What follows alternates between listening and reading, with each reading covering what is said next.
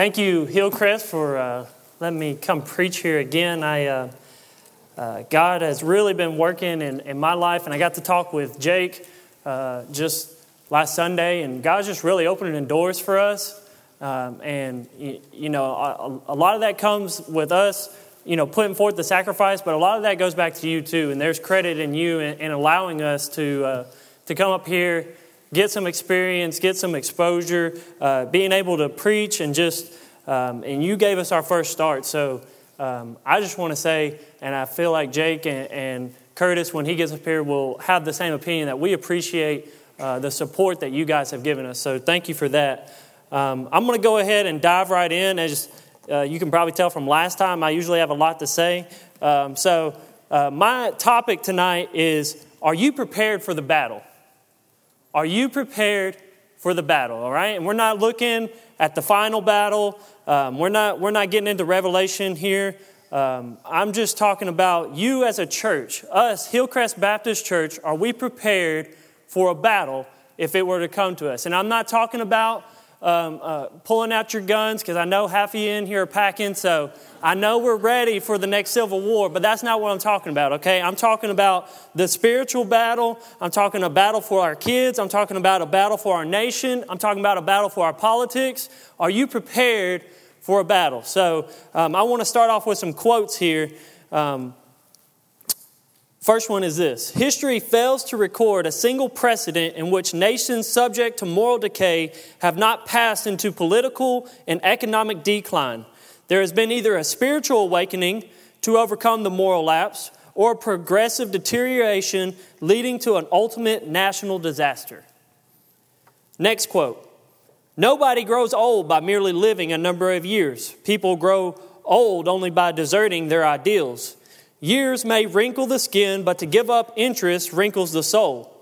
Worry, doubt, self distrust, fear, and despair, these are the long, long years that bow the head and turn the growing spirit back to dust. Whatever your years, there is in every being's heart the love of wonder, the undaunted challenge of events, the unfailing childlike appetite for what next, and the joy in the game of life. The next one is talk of an imminent threat to our national security through an application of external force is pure nonsense.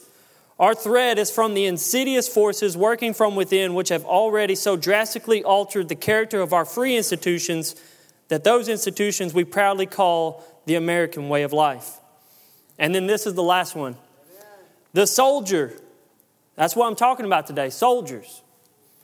The soldier, above all other, prays for peace, for it is the soldier who must suffer and bear the deepest wounds and scars of war. All those are sayings from General Douglas MacArthur, one of the greatest generals all time. Um, those of you that know me, I'm a huge history buff, and especially when it comes to wars. Uh, and General Douglas MacArthur, I, I think we can all agree, was a great general. Um, our country, since its founding, has been under attack. Those of you who do not know, we've been studying One Nation Under God um, every Sunday night uh, for our adult DT. And Brother Scott Ogle uh, teaches that class along uh, with myself. And I, I can't speak for myself, but I can speak for Brother Scott. He has done a fantastic job. Um, and I would encourage every single adult who if you get a conviction out of this sermon, I would show up on Sunday for that DT class. Um, our country has been under an intentional attack um, on its characters, on its morals since the very beginning. Whether you want to buy into it or not, there's a war that's been raging in our country since the beginning. And whether you want to buy into it or not, if you want to bury your head in the sand, the war is at our doorstep. It's not a public enemy that has brought its guns to our surfaces. It is not a forceful threat at this point in time, but it nonetheless, there is a war right now that is at our doorstep. Let me, let me give you an example. In 1959, Brock Chisholm, who at the time was the first Director General of the World Health Organization for the United Nations, said this To achieve a one world government is necessary to remove from the minds of men their individualism, their loyalty to family, their national patriotism, and their religious beliefs. He went on to receive the Humanist of the Year award in 1959. I believe that three of those four things have already occurred in our country, and I believe the fourth one is quickly coming. If you look at our individualism, it's been stripped away through actions of socialism throughout our government. We've lost the idea that a man can go out, work for a living, and provide for his own family without the assistance of government. We've lost that idea. That we've been stripped of our individualism. Instead of trusting in an almighty God, we rather turn to an almighty government. And instead of relying on a father that says that he has a thousand cattle on a thousand hills and that he can usher the statements that all the gold and silver in the world, according to Haggai 2 7 and 9, is the Lord's, we'd rather trust on the government to provide for us. Next, we look at loyalty to our families. It's a forgotten art. We allow men and women to come together in sexual relations out of wedlock. They then go on to have children that we expect the government and the common everyday man to support and uphold. And that's if they don't choose to exercise their right to kill that unborn child, of which we then pay for. We don't even pass it on to the culprits who caused that murder. We pay for that. 1 Timothy 5 8 says that if a man cannot take care of his own family, he's worse than an infidel. We look at our national patriotism, it's all but destroyed. We've allowed such anger and animosity to build up between our social groups that no one trusts anybody from the police down. Instead of forgiving the sins of our forefathers and realizing the beauty of the nation that through time we have created, we would rather wallow in our past and remove from our, into our little groups. And instead of considering ourselves as a nation, we segment ourselves. Acts 17 26 said, God arranged all the existence of nations for his purpose. America was arranged for his purpose. We have a role to play, and it's still there. Our promise is still there if we will do the right thing and humble ourselves and pray before him. Finally, our religious structures. Throughout the country, our religious structures are falling apart or they're being watered down. And I do not mean to offend anybody. I'm sure I will get in trouble for this. But Hillcrest Baptist is not exempt from that. We're not exempt from that. 17% of Americans now attend church regularly. 17%. And guys, that's not, they're not going to the Hillcrest Baptist churches throughout the United States and polling this. This is Catholic churches, this is Methodist churches, this is any church you want to call a church. 17% of Americans walk through a church door on any given Sunday. One in six men throughout the country will go to church. By the time the great generation, our World War II veterans and uh, the people that lived through that age, by the time they die, they say that budgets in our churches will be cut by 50%. 50%.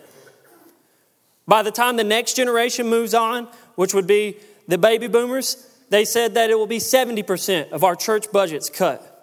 If we don't believe that, if you don't believe that, I can promise you, you go to the to our youth rooms and you see every, every time during Sunday morning, we, we give them a chance to give an offering of their allowance that their parents give to them. And you come see how many of them give 10% of their whatever allowance you give them. You're lucky if you're getting a dollar or two. The plain fact of the matter is, is our whole entire system is on the brink of crumbling. We have the option between two people, and I have a quote from Hillary Clinton, who is, if she is elected as our president, this is a quote from 2000, I'm sorry, from 2015, April 23rd, at a women's rally. She said this Yes, we've nearly closed the global gender gap in primary school, but secondary school remains out of reach for so many girls around the world. Yes, we've increased the number of countries prohibiting domestic violence, but still more than half the nations in the world have no such laws on the books, and estimated one in three women still experience violence. Yes, we've cut the mortality rate in half, but far too many women are still denied critical access to reproductive health care, which is just a fancy word for allowing them to have an abortion and safe childbirth. All the laws we've passed don't count for much if they are not enforced. Rights have to be have to exist in practice, not just on paper. Laws have to be backed up with resources and political will. Listen to this next statement. I got an underlined cap because this is important. And deep seated cultural codes and religious beliefs and structural biases have to be changed. And that statement, if you can't see those four things that they were talking about, that I just talked to you about, she's stripping the individualism, she's lumping us all as a one world, one, one, one big problem. From there, you go on to the destruction of the family. I understand women should be just treated just as equally as men, but at the same time, when you exclude men, then you're excluding part of the family there, so you've undermined that. You go on and you look at the national patriotism. Again, she's taking world problems and forcing them onto the United States.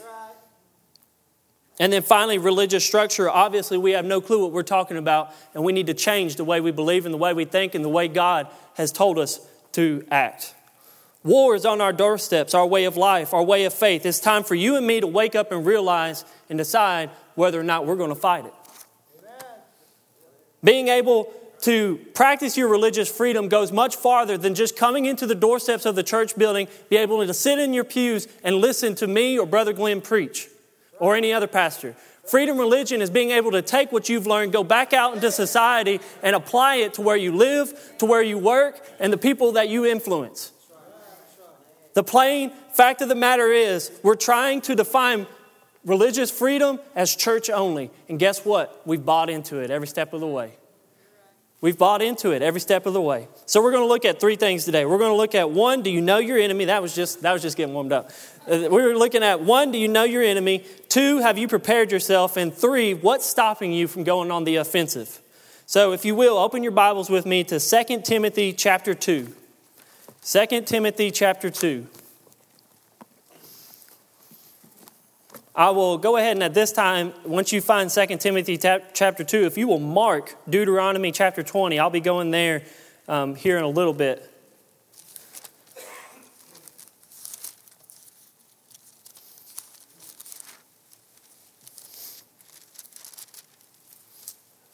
All right? I'm going to be working through verses 1 through 14 for the rest of this message. Um, I believe it's common enough sense for us to say if you're going to fight an enemy, you got to know who your enemy is. Amen. I believe that's pretty common sense. I believe that if you're going to strike something or if you're going to attack something, you need to know who you're attacking.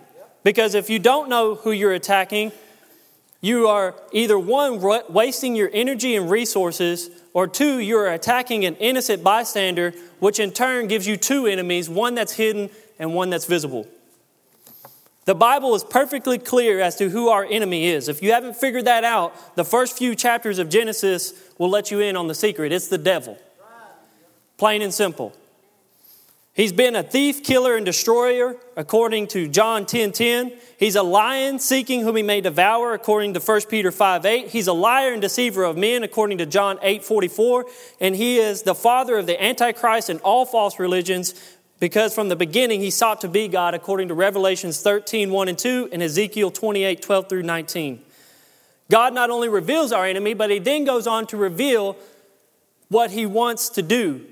If you look in Ephesians 6:12, it tells you that we wrestle not against flesh and blood, but against principalities and powers of this world. What that is saying is we wrestle against the government and the things of this world of power. If you notice throughout the Bible, whenever Satan's working, he doesn't take the weakest one. Satan works in strength. Satan likes to use things that will intimidate you to a point to where you won't stand up, to where you won't say something. That's his game plan. First thing we have to come to grip with, and I believe it's a big one in our church from our leadership down to our members, is we're not wrestling against flesh and blood. We're not, we don't need to be fighting each other.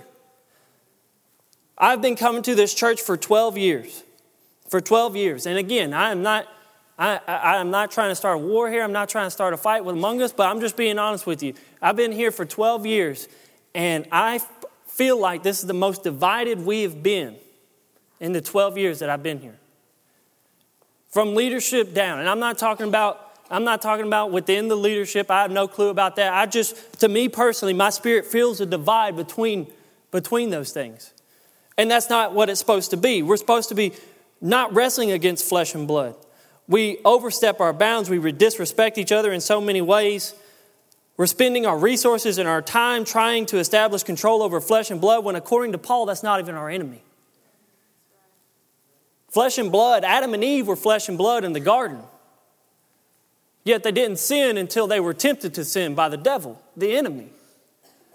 Understand this yes, our flesh and blood will cause us to sin. It's what causes us to need Christ's blood, but that's when we give in to the temptation that the enemy has put before us. Our flesh and blood, according to Paul, is not the enemy. We get our feelings hurt over simple matters. We try to force respect and authority. We cut ties with human resources, which is the only thing that God has given us to fight our battles humanly. If you want to know how God feels about the church, why don't you go read John chapter 17?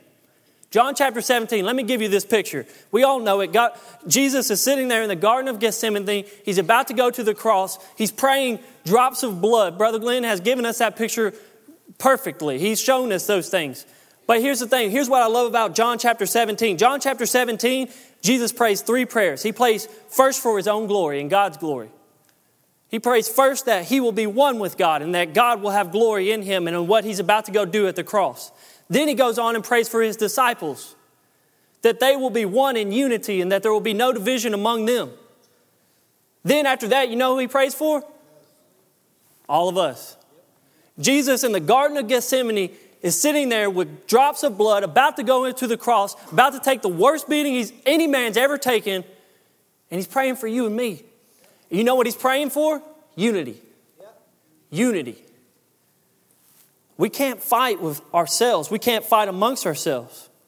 Let's look at 2 Timothy chapter 2 here. 2 Timothy chapter 2, um, I'm going to start in verse 1 here. That says, And therefore, my son, be strong in grace that is in Christ Jesus. And the things that thou hast heard of me among many witnesses, the same commit thou to faithful men who shall be able to teach others also. That is what? That is what God wants us to do within the church. We are to take the things that we've learned, for example, when I, have been in this church, like I said, for 12 years, I've sat under Brother Glenn's teaching and Brother Glenn's teaching and all the great pastors that have come here. But here's the thing I didn't do a blessed thing with that until last year's pastor's conference. So, according to the Bible, what I should have been doing is I should have been taking all that stuff that all those pastors were giving me, and I should have been looking for people to, to put that knowledge into and to make preachers so that way they could go out. Not, not me, myself, but who knows how God will work among us. But what I'm saying is, is within our church, instead of fighting and arguing with each other, what we should be doing, according to 2 Timothy 2, 2 is we should be growing each other. We should be teaching each other. Let's go on and look here. It says we should um, take, uh, if we look on down in verse 14, we have a different side of things. Paul says in verse 14, he says, Of these things put them in remembrance charging them before the Lord that they strive not about words to no profit, but to, to but the subverting of the hearers. What Paul's saying there is stop worrying about the petty things. Stop worrying about the things that don't matter. Um, we, I went to the Wilson County Baptist Association, and I'm going to bring a little bit of that up later, but this fits perfectly. And uh, one of the guys who got up and preached, he talked about how Satan many times will use the good to get us distracted from the great. And that's how I feel we are. I feel like we are so focused on the good things that we have done here at Hillcrest Baptist Church. Man, we've built this great auditorium. We have, you know, 1,500 people showing up every Sunday. And man, praise God, we've done so many good things here. And let's just keep that going.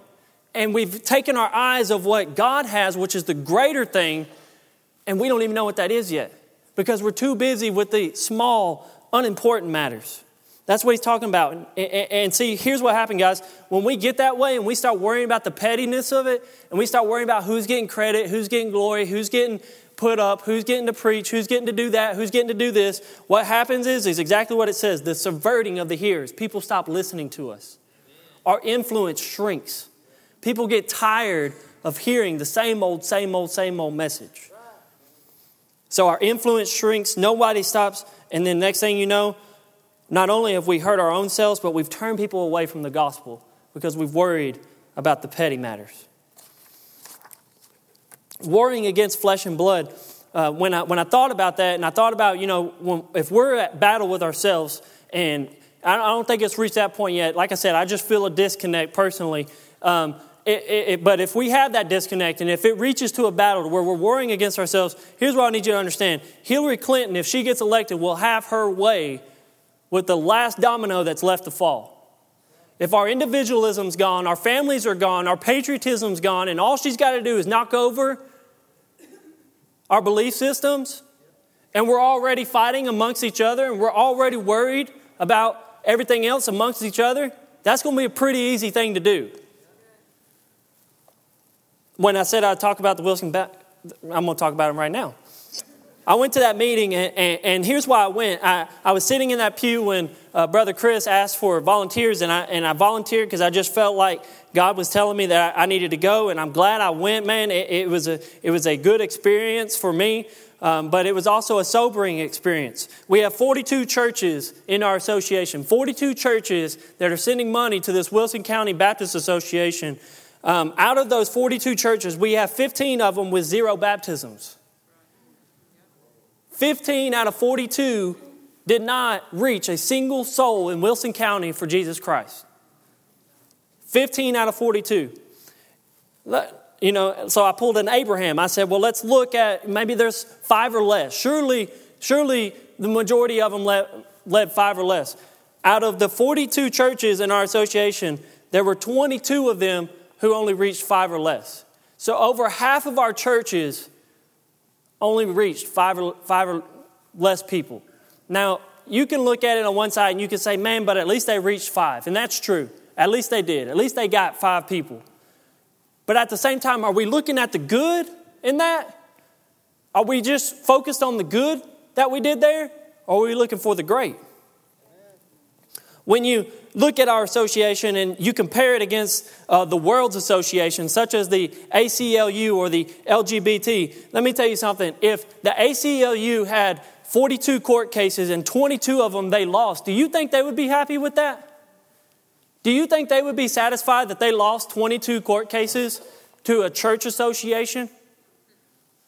I don't think they would accept it. I would fire somebody. Do you think the LGBT would accept that they lost 22? When we look at that, when we, when we look at those things, and so what you got to understand is if that is our influence and if that is our sphere of reach, and here's the thing, Hillcrest Baptist Church, according to what Brother Glenn told me, we had the lowest baptism, we had the biggest baptism total throughout the whole association, but we had the lowest one that we've had in 15 years. So that means there's a problem inside of us. There's a problem with us. But here's the thing you look at those stats and you look at that, do you think we scare them? Do you think that the ACLU is nervous about us? Yeah, we went and made a great stand against Islam and that teaching. Um, uh, but here's the thing: Do you think that really made? Do you think that made them nervous? Do you think the ACLU is worried about us going and um, breaking down the doors, putting Bibles in schools? No, they ain't worried about that. And here's the reason why: because they know that in order for us to beat them, we have to be united. And they can pretty well bet that we won't unite because we haven't done it yet. Satan knows that his enemy, Satan knows God's power, and therefore he understands that if he's going to win, he's got to make sure his groups are complete, uni- completely united and unified. That's why they work so well together. That's why they come together for everything. Right now, the system we have set up, and I, I agree with the association thought, hey, it, it makes a whole much bigger statement if you can get 42 churches showing up at the Wilson County Board meetings then it makes one. I think the association is a great thing. I think we should be a part of it, but here's what I believe. If they're not going to change and they're not going to start making an effort to change things in Wilson County, and they're going to keep on with their, this kind of ho hum backsliding mentality, then we need to separate ourselves for it because God ain't going to bless it. Let Hillcrest Baptist stand on its own. It won't be the first time that a godly church stood by itself and God blessed it. So my question is right now is do you know your enemy? Do you know your enemy? I can go ahead and say, man, I've lived a long time in my life fighting the wrong people, fighting, arguing about things that are senseless, that are useless, that just don't matter. And, I, and I'll be the first one to say, hey, I'm ready to get those things right. I'm ready. God has opened my eyes, God has worked in me, and I'll be the first one to go ahead and get those things cleared out of the way. But here's the thing we as a church have to do it. We all have to recognize that we're not each other's enemies. Our leadership's not our enemy. The leadership's got to recognize that our members are our enemy, and we've got to start working together in a cohesive unit to make a difference in Wilson County. Because if we don't, here's what's going to happen we're just going to keep dropping, dropping, dropping. Eventually, our influence isn't going to matter, and that last domino is going to fall. And praise God, hopefully that time is when the rapture comes and we all leave out of here. But I'm not satisfied with leaving millions of people that we could have reached but we chose not to do the right thing. Next, our next point. Have you prepared yourself? Have you prepared yourself for the fight to come? I believe every one of us could say uh, we've been wasting time fighting the wrong, the wrong battles. I believe we could say we've been wasting time fighting our flesh. But let's look at how to prepare ourselves for that. Um, 2 Timothy chapter 2, verses 3 through 7, Paul gives us here three possible scenarios, shows us three things here, um, and, and kind of to talk about how to prepare for a battle. Look at this, and I'll read it for you. It says, Thou therefore endure hardness as a good soldier of Jesus Christ. No man that warreth entangleth himself with the affairs of this life, that he may please him who hath chosen him to be a soldier. And if a man also strive for masteries, yet is he not crowned, except he strive lawfully? The husband that laboreth must be first partaker of the fruits. Consider what I say, and the Lord give thee understanding in all things. In verses 3 and 4, we see the warrior. We see that warrior that I talked about, Mr. Mc, General MacArthur, that I talked about at the beginning. We see a warrior. A warrior does not entangle himself with the thoughts of life, of our life right now when he's in battle.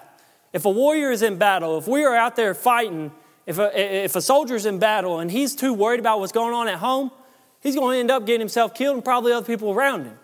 His mind, everything about him has to be a part of that battle. Um, a silly example that I could give you uh, when I was younger, I used to take karate. And when I say I took karate, man, we took it serious. Obviously, as you can tell, I, I do just about everything serious. And um, me and my family, we'd travel all over the country. And my parents spent hundreds of dollars going to these uh, tournaments. And, we, and I would fight at all these different places. And one time, I walked into a tournament and got ready to fight. And right when I got ready to fight, my stomach started grumbling. I got hungry. And I started thinking, man, I'm really hungry.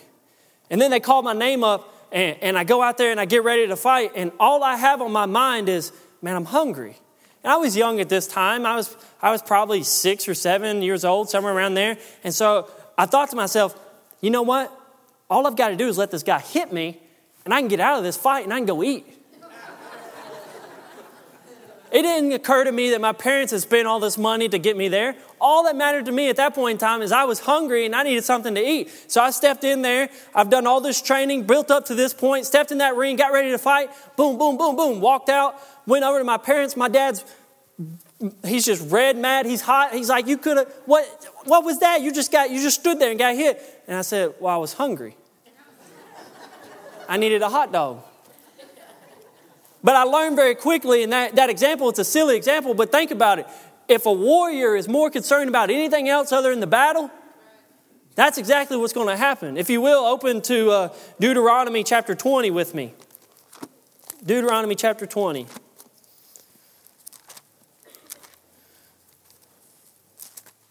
Um, God, God lays out his, um, how his children of Israel should go to war. Let me check my time because I got make. I told Brother Glenn I make sure I get out on time. So, um, but Deuteronomy 20 verses 5 through 7, it says this: And the officers shall speak unto the people, saying that man. Uh, what man is there that hath built a new house and hath not dedicated it? Let him go and return to his house, lest he die in battle, and another man dedicate it. And the man that has planted a vineyard, and he hath not eaten of it, let him also go and return unto his house, lest he die in battle, and another man eat of it. And what man is there that hath betrothed the wife and hath not taken her? Let her go, return her to his house, lest he die in battle and another man take her. And, you know, the first time I read through that, I was like, man, that's pretty cool. What if we did that with our military? You know, there'd be, we wouldn't have anybody fighting. But when you think about it, the, what, what God's doing there is exactly what um, Paul's talking about in 2 Timothy 3 and 4. What he's doing is he's getting the people out of there whose minds are not in the battle. He's getting people out of there whose minds are more focused on what their lives are. The next thing we look at was the example of the athlete.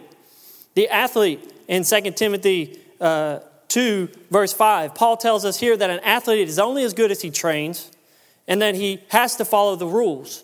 And some would say, um, you know, some weak kneed Christian or associate might say, well, you know, shouldn't we then show mercy? Shouldn't we show grace to our enemies? Shouldn't we um, be merciful to our enemies? And the answer, again, is, I believe, found in Deuteronomy uh, chapter 20, verses 10 through 15. I'm not going to read it to you because I don't have time, but what, what it says there is when you come up to your enemy, if your enemy is afar off from you, if your enemy is not in your land, when you come up to that enemy, you offer him peace. You say, I'll give you peace. You open the gates of your city, we won't fight, you'll become my servants, and we'll have peace. But if they shut those gates and they don't offer you peace, you go to war and you kill every last one of them. That's how God mentality was about war. And then he takes it a step further. If the enemy is in your house, if the enemy is at your home, you are to wipe everybody out.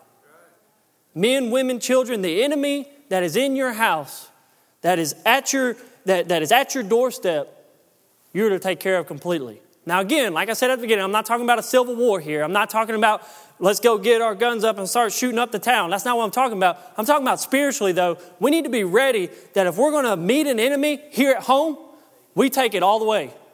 We don't stop at Wilson County. We don't stop at Tennessee. We stop when we get to the U.S. and they've done something about it. We stop when we get to the Supreme Court or they've exiled us or done whatever until we can't fight anymore. We just keep going and going and going and going. That's what God's talking about when He talks about going to war. The next thing that we have, the next example He gives us is the one of a farmer. He talks about a farmer as the first one to reap his, uh, his, his crops. Uh, my grandfather, before he passed away, used to grow tomatoes and he would always bring us the surplus of his tomatoes. And man, they were, they were great tomatoes. But, um, you know, you think about farming, farming's difficult, it's unpredictable. I'm not a farmer, but, um, you know, you have to rely on rain or you have to get water somehow, irrigation or, or whatever it is, but it, it's a difficult process. It always has been. It's one of the curses that God gave us when we defied Him in the Garden of Eden. But when a crop finally does come through, I can be a testament to this my grandfather's tomatoes were much better tasting than Kroger's. Much better tasting than Piggly Wiggly's.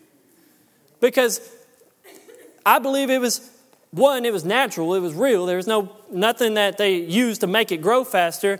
But two, I believe God honors when a man puts forth an effort. I believe it. I believe he does. And so when we look at that in a spiritual sense, what are we looking at? Well, we've got to be laborers. We've got to be willing to put in the time. We've got to be willing, first of all, to set our lives aside. We've got to be willing to look ahead and say, I'm not going to stop until God has put all my foes at my footstool. And then on the last part, we got to be ready to put the work in so that way we can reap the benefit. That's what he's talking about here. And then lastly, and I've got to wrap it up here, um, we're talking about what's stopping us from going on the offensive. According to Paul, it's a very simple decision we have to make. Um, in verses 11 through 13, you see um, some interesting things he says there. He talks about dying to Christ or denying Christ. And then he also talks about um, those of us who are unfaithful to Christ, but yet Christ still is faithful for, for us. Um, I would dare say we have a few, if not a lot, of sold out believers here at Hillcrest Baptist Church. Um, I've, I've seen it. I've seen God move in this place. God called me to preach in this place. If you don't believe that God hasn't moved in this place, uh, and I agree, our, Baptist, our, our pastor's convention was fantastic. I mean, God called three pastors the, from this church in that, in, in, that pastor's conference. It was, it was phenomenal. And God's going to call more in the next one, I, I truly believe. And so when we look at that, but I'm not talking about just pastors. I've seen Sunday school teachers who have literally changed, who have, who have come to the point and said, Man, I am not giving 100% to my Sunday school class, and I'm going to start giving it to them, and I'm going to change everything I do to make sure that that Sunday school class is the best that it can be for God. I've had conversations with people about that. It's not just pastors that God has moved in. There's, I could, uh, there, we got singers that you can tell it just comes off of them. They are sold out to God and they want to give a good testimony. But let me give you some encouragement. Can I remind you what Moses told Joshua before they were about to enter the promised land? Do y'all remember? He said, Be strong and of good courage. Be strong and of good courage. Also, in Daniel chapter 10, verses 15 through 19, Daniel is getting the prophecies of the end times, and it is weighing down his soul so much that Daniel said he had no strength left within him. And I wish I had the time to open this to you read it. If not, write it down, go home and read it. It's, this is what it says, though. It says, God came down, touched Daniel, and said, I'll give you the strength, and don't worry about what's to come because I've planned every step of it. That's some comfort. I don't have to worry if Hillary Clinton gets in. I don't have to worry if Donald Trump gets in. I don't have to worry if all World, World War III breaks out in this country because my God's planned it. He already knows. All I have to worry about is am I doing what He wants me to do? Am I fighting the battles that He has put in front of me? Am I standing on God's word like He's asked me to do? That's all we have to worry about as Christians. Nextly, you go on to the defiers of God, those that have denied God. Let me go ahead and tell you if there's anybody in this congregation tonight that is like, man, you're crazy, I don't believe any of that stuff, let me go ahead and tell you if you have denied Christ, his proper position in life, this is the best it's ever going to get for you. It's the best it's ever going to get. According to Job 15 34, Isaiah 10 6, Jeremiah 42 20 through 22, and Matthew 24 51, you will lose eventually in the end of times, and you will spend eternity in a lake of fire in a place called hell. It's real. So here's what I would advise you to do beat me while you can, strike me down while you can, throw me in prison while you can. But here's the thing before you go to battle with me, let me go ahead and tell you we can make peace because that's what God's asked me to do. God asked me to lay out the salvation plan, and that is for Christ to be your Savior. And guess what? You don't have to worry about being a servant to me because we're all servants at the foot of the cross. So the only one you'll be serving is the same one I'm serving, and we can go out into the field together and go to work. We don't have to be enemies, we don't have to fight. But look, there's only one way. There's only one way. Then, lastly, those of us who have not been faithful to Christ, and we can all be in that. We've all been there. Those of us who are Christians that have not been faithful to the things God has called us to do. Can I turn your attention to Deuteronomy 28? And it talks there, it says, this is what it says Before you go into battle, look out amongst the people, and any of them who are scared or faint hearted, tell them to go home. Because if they come into the battle scared, they will make their brothers and their sisters scared when they go into the battle. Let me tell you something, Christian who is not stepping up to the plate, who doesn't want to go into the battle. I would rather you not. We can't afford any scared people stepping up to the plate. We just can't. We're, we don't have that luxury anymore. And I know what you're thinking. You're thinking, man, this world, this world has too much power. The government has too much power. What can one little man do? What, how can you change? How can Hillcrest Baptist Church make a change in the United States of government? Can I remind you of a children's song that, that, that my parents used to sing to me? And, and I know y'all excited about this because I got a beautiful singing voice, but here's how it goes. Here's how it goes. It goes like this. Only a boy named David, only a little sling only a boy named David, but he could pray and sing. Only a boy named David, only a rippling brook. Only a boy named David, and five little stones he took. You know what happened? He took one of those stones, he put that sucker in a sling, and he knocked the giant down. And we all know that story, and we all talk about it. But why don't we live it? Why don't we be the David church? Also, let me remind you that in Romans 13, it says that even though Satan might work through the principalities and the powers that may be on this earth, in Romans 13, it tells us that God's the one who put those structures in place, and it was God who gave them, them power. So let me tell you something. If they are judging God's people, eventually God will judge them. You will not come out on the losing end. I can promise you that. I can promise you that. But here's the thing that we have to ask ourselves I believe God's coming back. I believe He's coming soon. I pray He lasts long enough for me to have a ministry of my own. I'll be honest with you. I want to I wanna be able to, to look back and say, God, I brought some with me. Okay? I brought some with me. I brought a church with me. I brought a county with me. I brought a nation with me. But here's the thing in order to be that way, I believe God is beginning to ask the question when I come back, am I going to find any faithful among the earth? Is there anyone who's going to be faithful? And what I want to know is Hillcrest Baptist Church, are you willing to look at the Lord and say, We've been faithful, we've been fighting, we're ready to enjoy those first fruits of our labors because we're going to stand when nobody else will? Amen. Are we going to dedicate ourselves? You tell me, Hillcrest Baptist Church, are you prepared for the battle or not?